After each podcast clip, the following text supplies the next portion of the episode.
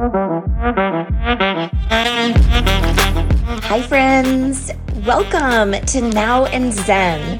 I'm Dr. Aimee.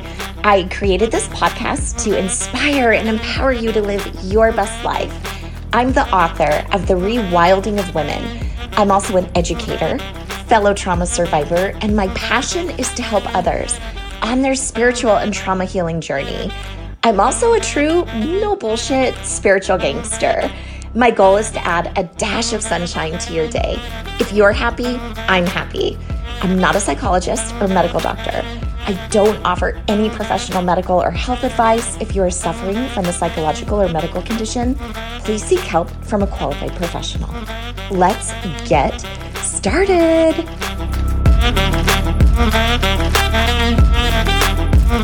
In episode one, we talked about the number one deathbed regret people express before leaving this life. It is, I wish I had lived a life true to myself, not what others wanted or expected me to do. Well, let me just start by saying the, the, the, cannot emphasize enough best way to not have that regret is to know what your inner why is. Your inner why is also what we are going to refer to as your inner truth. And looking back on this podcast, I really should have done this as the first episode. Knowing your inner truth and who you really are is the foundation of everything we do. So I'm glad we're at least covering it in episode three. And I'm really glad you're here. I can definitely say it is totally understandable why most of us can end up with this exact deathbed regret, feeling that we weren't true to ourselves. Because throughout our lives, society teaches us that we are what we do. And we're going to discuss the science behind we as humans do this, because we get scientific in these episodes. We also discover early on in life through socialization and the opinions of others that can restrict us to certain roles, that can be highly limited and actually pour water on our ability and fire inside of us to even discover discover what our inner truth is. So, when it comes to other people's opinions, you know how the saying goes opinions are like assholes. Everyone has one. But, oh God, no pun intended, the only asshole we really need is the one we have. Yikes. I'm an idiot sometimes. Anywho, this episode is all about you in a big way. In our time together today, we're gonna light some fires in your soul. We're gonna tear down some walls. Actually, we're gonna blow those motherfuckers up. You're gonna get in touch with your inner why and how to use it mindfully each day so you can live your life in a more authentic and joyful way by being true to, you guessed it, yourself. Society actually encourages and socializes us to focus on identifying who we are with what we do. Our parents do this, and we do this as parents, often without even realizing it. Shoot, we even do this to those we love and care about the most. We are taught this is one way to actually show we care. Our parents wanted the best for us. You know, get potty trained, graduate from high school and or college, get that job that pays the bills. So we are stable and okay. Our well-meaning socialization is meant to help us. And it is scientific, which I'll go into in just a moment. But it's also something we do from a place of love. However, it fits us into the boxes of the systems and jobs within society that may not necessarily light that fire in our soul. In chapter 10 in my book, The Rewilding, I wrote a section called Burn the Box. There are many boxes that society uses to define us. It is easy to put people and even ourselves in these boxes. Our brains are hardwired to categorize people in order to understand each other better. So we're often defined by our outward selves, the side of us that we present to the world. Rarely, especially in Western culture, are we defined by our inner true selves. Let's get down to the science of why we use these boxes to better understand each other. Oh, sorry, guys. That's my chair. I swear I did not fart. I really need to get a different chair. So, our brain innately practices social categorization, or SC, aka also known as putting each other in boxes to help us to get to know and relate to other people. Again, there is that cave person brain. Anything at all that has to do with our amygdala, also referred to as our lizard brain, that allows us to feel fear for survival survival can largely hold us back in today's world and society. We have evolved from living in caves to living in society today, but our amygdala in our brain still functions the same way it did when we were still living in caves. We have some outdated functions, but we absolutely have the capacity and awareness to realize when our brain is performing on 500 BCE mode. According to the National Center for Biotechnology Information.gov, social social categorization is a universal mechanism for making sense of a vast social world with roots in perceptual, conceptual, and social systems. These systems emerge strikingly early in life and undergo important developmental changes across our childhood. The development of social categorization entails identifying which ways of classifying people are culturally meaningful, how these categories might be used to predict, explain, and evaluate the behavior of other people, and how one's identity relates to these systems of categorization and representation.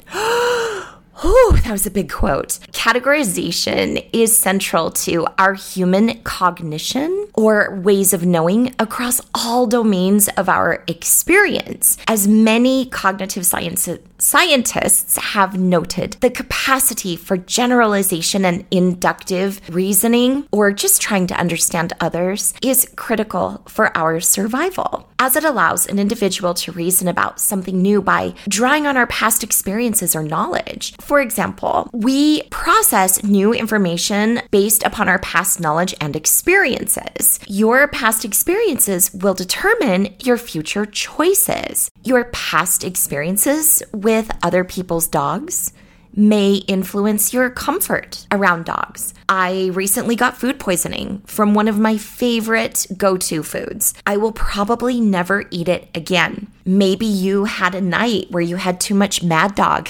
I don't know if you remember Mad Dog.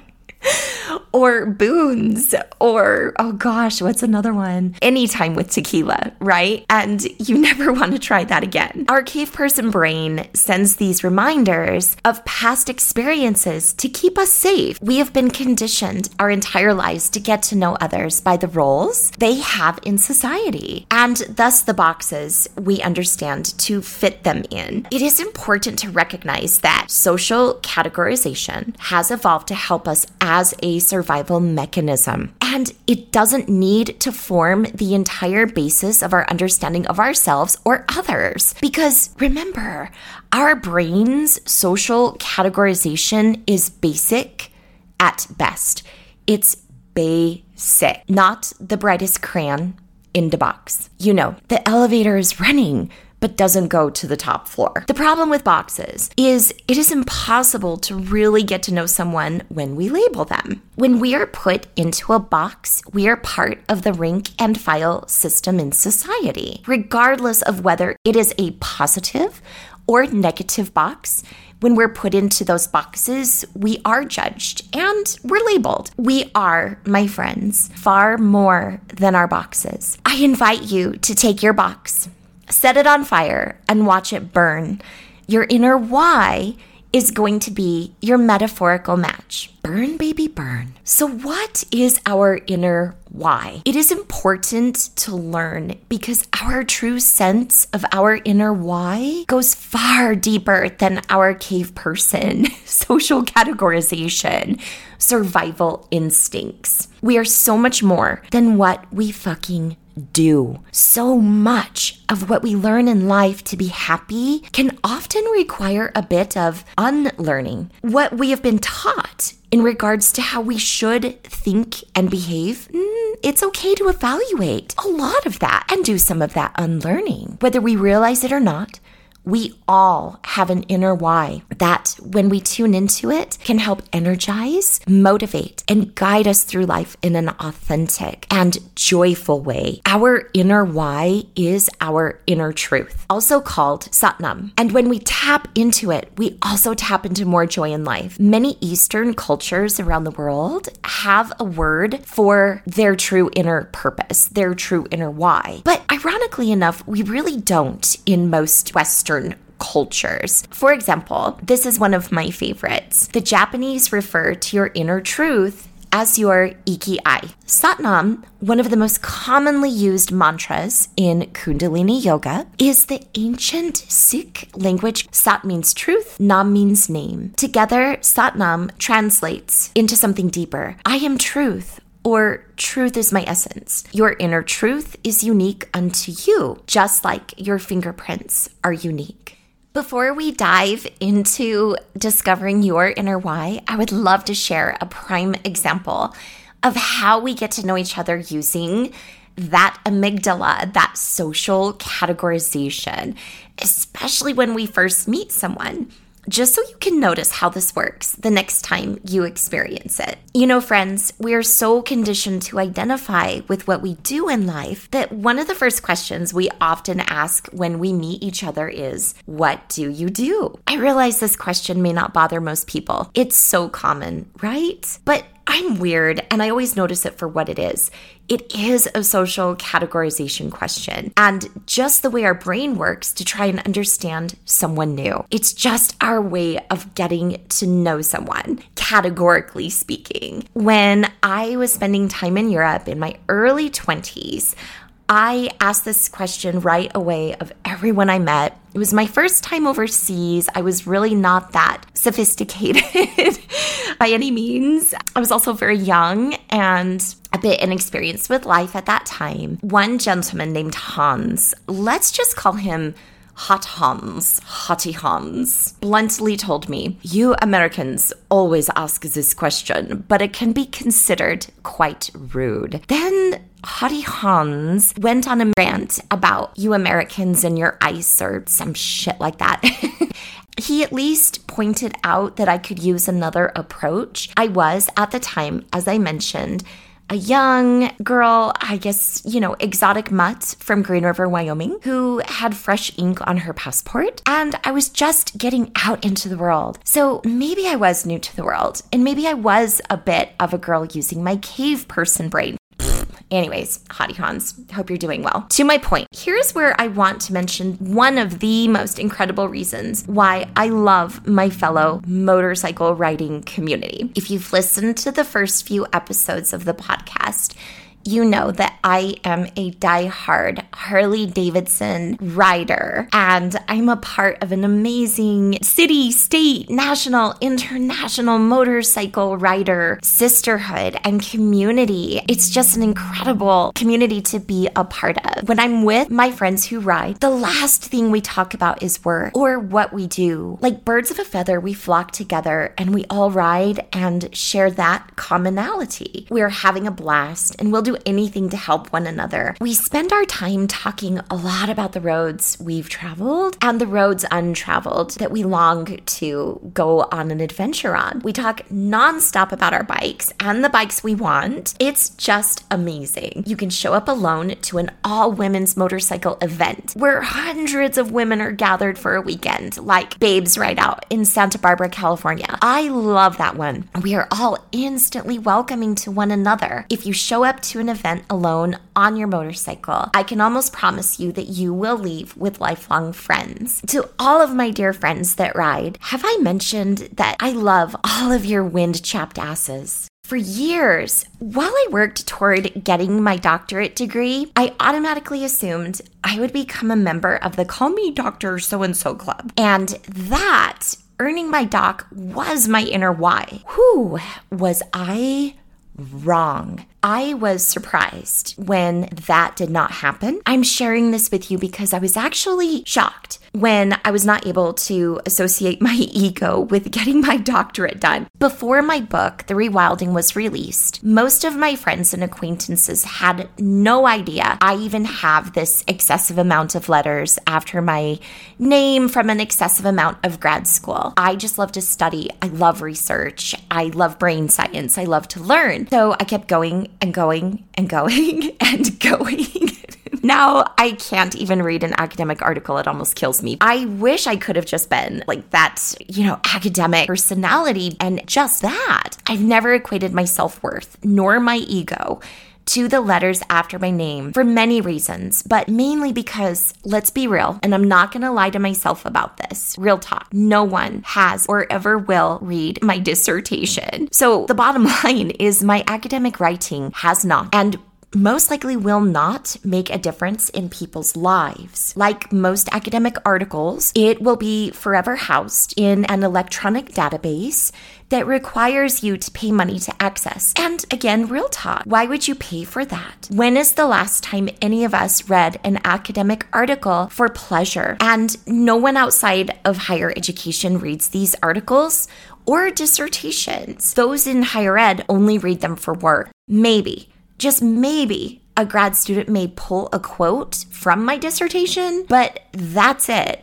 And according to Smithsonian Magazine, there's less than a 10% chance of that even happening. Much of my previous academic research is dead. It's dead knowledge, dusty, dead words that will never be read. Ooh, dead and never read. I'm a poet and I didn't even know it. But real talk continued. Academics work incredibly hard to publish their research. Again, according to Smithsonian Magazine, there are a lot of scientific papers out there. One estimate puts the count at 1.8 million articles published each year in about 28,000 journals around the globe. Who actually reads those papers? According to one study, not many people, and that's a quote, half of academic papers are read only by their authors and journal editors. Folks, that is three people.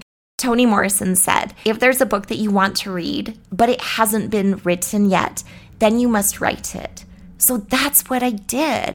It was when I got my doctorate degree in the mail I finally realized I was not able to attach my self worth or ego to it. I will never forget the moment I finally got that piece of paper in the mail. Wow, I had waited years and cried endless tears of frustration in my car and bathroom stalls for that piece of paper. Getting your doc can sometimes be like mental boot camp and more of an intellectual initiation process than anything at times. It is rigorous and hard AF. That's what she said. Unless the words I share actually contribute to helping humanity in some way, it turns out it's not my inner why. The only reason why I have the doc thing on my book and on this podcast is because my branding agency in New York City told me I really, really need to be the brand and use my credentials. Otherwise, why would someone trust a schlup like me, right? In summary, much to my surprise and even expectations, I did not fit neatly into the doc box. And the doc box, shockingly, was not my inner why. I offer meditation and higher self workshops here in Denver. One of the most important things we do together is get to know our inner why. I lead everyone through an exercise that seems really quite simple, but in actuality turns out to be a genuine personal challenge. It is important to identify and name your inner why, not just to avoid the number one deathbed regret of not being true to yourself, but to be able to feel more joy in your life. And at minimum, to know when you lift your head off of your pillow each morning, you are living your authentic truth. All right, class, are you ready to find out your inner why? Let's go. By the way, you get an automatic A. And yes, you are my class favorite. Let's begin. I'm going to ask you a question, and I want you to think long and hard about this. Pause the podcast if you need to. The goal here is to identify your inner why with one word, a noun. I emphasize a noun that describes you in and out. Also, that part of you that likely impacts others. That's it. So, my friend, the question is who are you? Answer with I am. Take a pause here if you need to. Don't worry, I'll wait. This is a Deepak Chopra exercise. The first time I was asked, Who are you? without hesitation, I knew that I just knew. I responded with my job title, what I do, my roles in life. Also, I'm a mom, I'm a daughter, this is what I do for work, etc. Well, that wasn't quite the right answer because responding with what I do or my roles is not who I am. That is not to say being a mom and a daughter is not important. Obviously, it is extremely important. But who was I before I was a mom? Who was I before I grew into what society has shaped and expected me to be? So if you answered the question, Who are you? with what you do or roles you fill, I would like to ask you to please go back to the drawing board here and dig a little deeper. Don't be hard on yourself. Over half of the room does not know their answer to this question either, and most leave the workshops still thinking about it. This is actually a question that can be a process of self discovery and it might take time. The important thing to remember here is you are more than what you do. Remember, what we do, our roles as adults, are often temporary. Sadly, we can lose those roles. Who we are is evergreen. Who you are is your inner why and your inner truth or Satnam. Here are some examples. Some of the people who have done this exercise with me have come back with I am a lover, teacher, healer, creator, helper, nurturer, innovator, leader. If you need to revisit this, please pause here and take another moment to think about your answer to that question Who are you? Take all the time you need to discover who you are. Do not let yourself go through your precious life without knowing the gift you inherently bring to the world. Did your answer change? What is it? I would love to hear it in the comments. It took me over half of my life to discover my inner why. So I'm so glad you're here right now to connect with our inner truth. My inner why is I am an empowerer. That is who I am. That's my Satnam. Because when I'm spreading sunshine in this world, I feel happy inside. And when I feel happy inside, that is when I am the most creative. That is when I can do things like publish a book or write a podcast or hold meditation workshops uh, that help all of us feel just a bit of relief and motivation and hopefully more joy. I am really so grateful for finally discovering my own inner truth because it has changed my entire life, goals, purpose, everything. And it just feels so good. Does this mean that I am on all the time and in the zone? No, not at all life is naturally full of ups and downs. And some days I just need to be an introvert and I'm donezo with people. I just need to stay inside and recharge and maybe not interact with that many people. And that's okay. We're allowed to recharge our batteries however and whenever we need to. And it's important to take care of yourself and allow yourself the time you need. Now that you know your inner why, or at least you're working toward a better understanding of your inner why, we're going to discuss how you can can use it to manifest more joy and hopefully more abundance in your life. You can use your inner why to set a daily vision for how you want to feel during your day. At this point, after exploring our inner why in my workshop, I explain the importance of setting your daily vision. Your daily vision is putting your inner why or Satnam to use. And at this point in the workshop, we talk about the difference between how having a daily vision is different from having expectations. Dr. Elizabeth Scott reminds us expectations are what we think will happen, while reality is what actually transpires. While we hope these two match up, they often don't. This disparity of expectations versus reality can often lead to feelings of discontentment and unhappiness. So, expectations refer to the beliefs that you hold about the outcomes of events. Remember, our belief systems can sometimes be referred to as BS. You get the double meaning.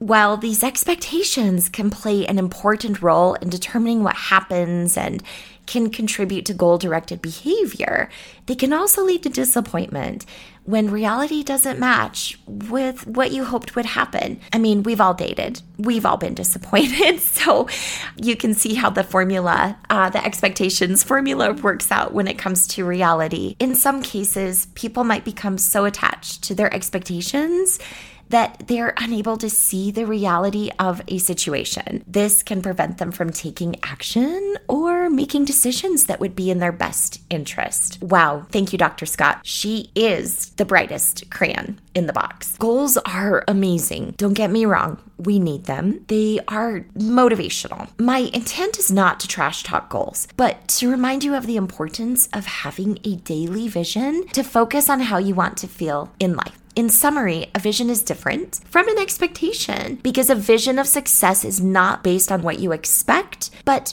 rather on how you want to feel. When we feel good, we naturally attract more good into our lives. I emphasize the importance of focusing on your inner truth to set your daily vision each morning before you even lift your head off of your pillow. Remind yourself of who you are. Set a vision for your day where you see yourself feeling really good. Because here's the bottom line while expectations can set us up for failure and disappointment, it is so important to be at one with your vision of living your inner truth. So, in summary, getting in line and setting your daily vision before you even start your day by simply reminding yourself of who you are can be a total game changer. No matter how busy we are, it is completely realistic to set aside that moment before the chaos of your day starts. Tune into yourself, set your vision for the day, imagine how you want to feel, envision and dream of the life you want to feel and experience. Remind yourself of your inner why, your one word, your Satnam that defines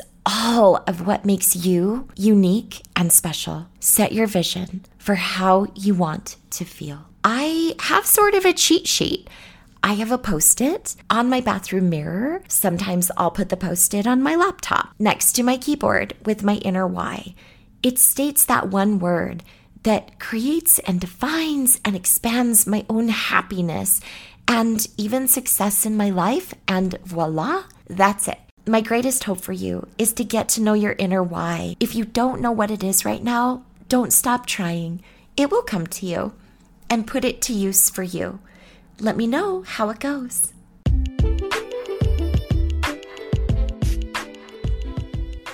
All right, that's all I have for today. Be kind to others and yourselves, and namaste amazing.